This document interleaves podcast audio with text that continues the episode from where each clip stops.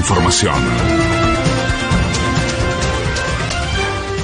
Esta hora 6, el cielo está ligeramente nublado en Buenos Aires. Humedad 71%, temperatura 16 grados 7 décimas. En la localidad de Merlo, Alberto Fernández cerró la campaña del Frente de Todos en la provincia, acompañado por Cristina Fernández, Axel Kisilov, Sergio Massa y Victoria Tolosa Paz. Nosotros estábamos sumidos como país con una deuda impagable, con 23.000 pymes que se habían cerrado, sin Ministerio de Salud, sin Ministerio del Trabajo, sin Ministerio de Ciencia y Tecnología. Ese es el país que nos dejaron los que dicen que ahora van a resolver todos los problemas.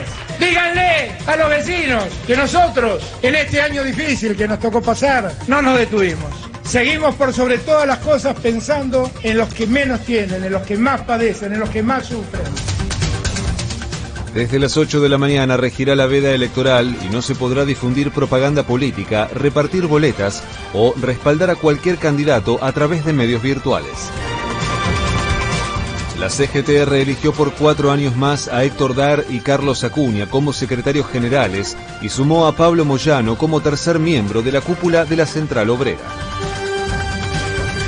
Tras los comicios de la CGT, Pablo Moyano advirtió sobre una derecha recalcitrante que busca volver al poder para cercenar derechos, mientras que Héctor Daer aseguró que no hace falta cambiar las leyes laborales para crear empleo. Nosotros no aceptamos eh, una reforma laboral que termina siendo la transferencia de derechos de los que salen todos los días a la mañana para trabajar a los que más ganan y más tienen. Un absurdo que no garantiza la creación de empleo eh, y no garantiza el crecimiento de nuestro país. Nuestro país crece como creció en muchas oportunidades con estas mismas leyes laborales. Al igual que en septiembre, la inflación de octubre fue de 3,5% y en lo que va del año el acumulado alcanza los 41,8 puntos. El INDEC informó también que en octubre los salarios crecieron un 4%, con un avance de 3,6% para el sector privado y un 6% para el público. Patria Grande. En las últimas 24 horas se detectaron en el país 1.460 nuevos contagios y se confirmaron 25 muertes más por coronavirus. Patria Grande.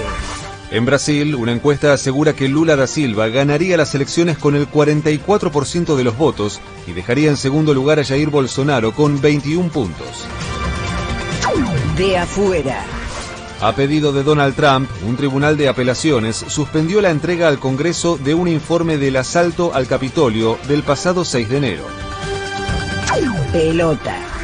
Desde las 20 en Montevideo, la Argentina enfrentará a Uruguay por la fecha 13 de las eliminatorias para el Mundial. El cielo estará parcialmente nublado por la mañana y la tarde y algo nublado hacia la noche con una máxima de 26 grados. En este momento el cielo está ligeramente nublado en Buenos Aires. Humedad 71%, temperatura 16 grados 7 décimas. Federico Martín. Panorama de la mañana.